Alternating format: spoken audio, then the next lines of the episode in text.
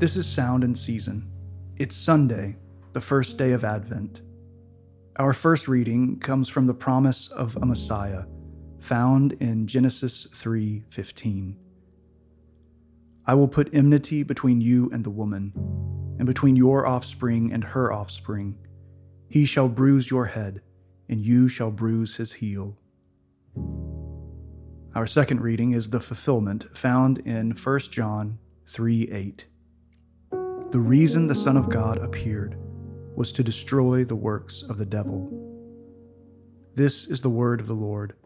Thanks be to God. After the rebellion and fall of humankind, curses were spoken to the man, to the woman, and to the serpent. Among those curses was the promise of an offspring. For generations, the offspring of Eve would battle this enemy. But at some point, a promised offspring would deal the final death blow to that enemy. And while the enemy would bruise his heel, the offspring of Eve would crush the enemy once and for all. Hope in the midst of curses. Hope in the midst of estrangement and exile. Hope even in the dark. That is the promise of Advent. The hope of "For God so loved the world" is spoken not in the cheerful light of day, but in the darkest night of human existence. And in that darkness, the love of God speaks, not only to declare, but to establish. The Word made flesh. The offspring of Eve come to rescue, restore, and redeem.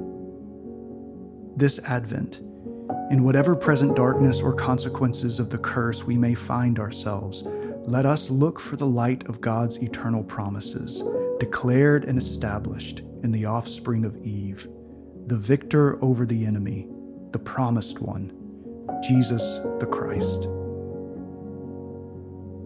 Lord, hear our prayer, and let our cry come to you.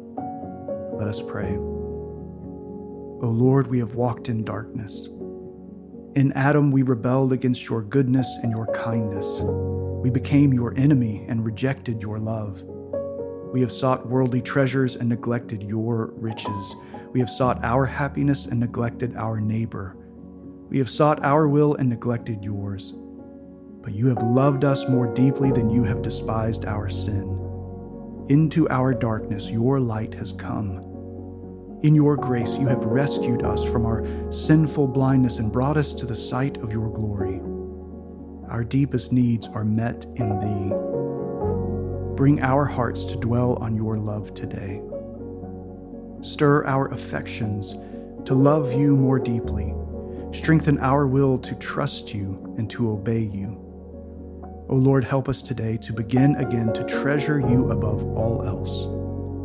Help us in this Advent season to truly long for Christ's return. Give us urgency in our sharing of your gospel of grace with those we meet today. For your name's sake, make us a people prepared, ready for the fullness of your kingdom and our King. O Lord, make speed to save us. O Lord, make haste to help us. Glory to the Father, and to the Son, and to the Holy Spirit, as it was in the beginning, is now, and will be forever. Amen.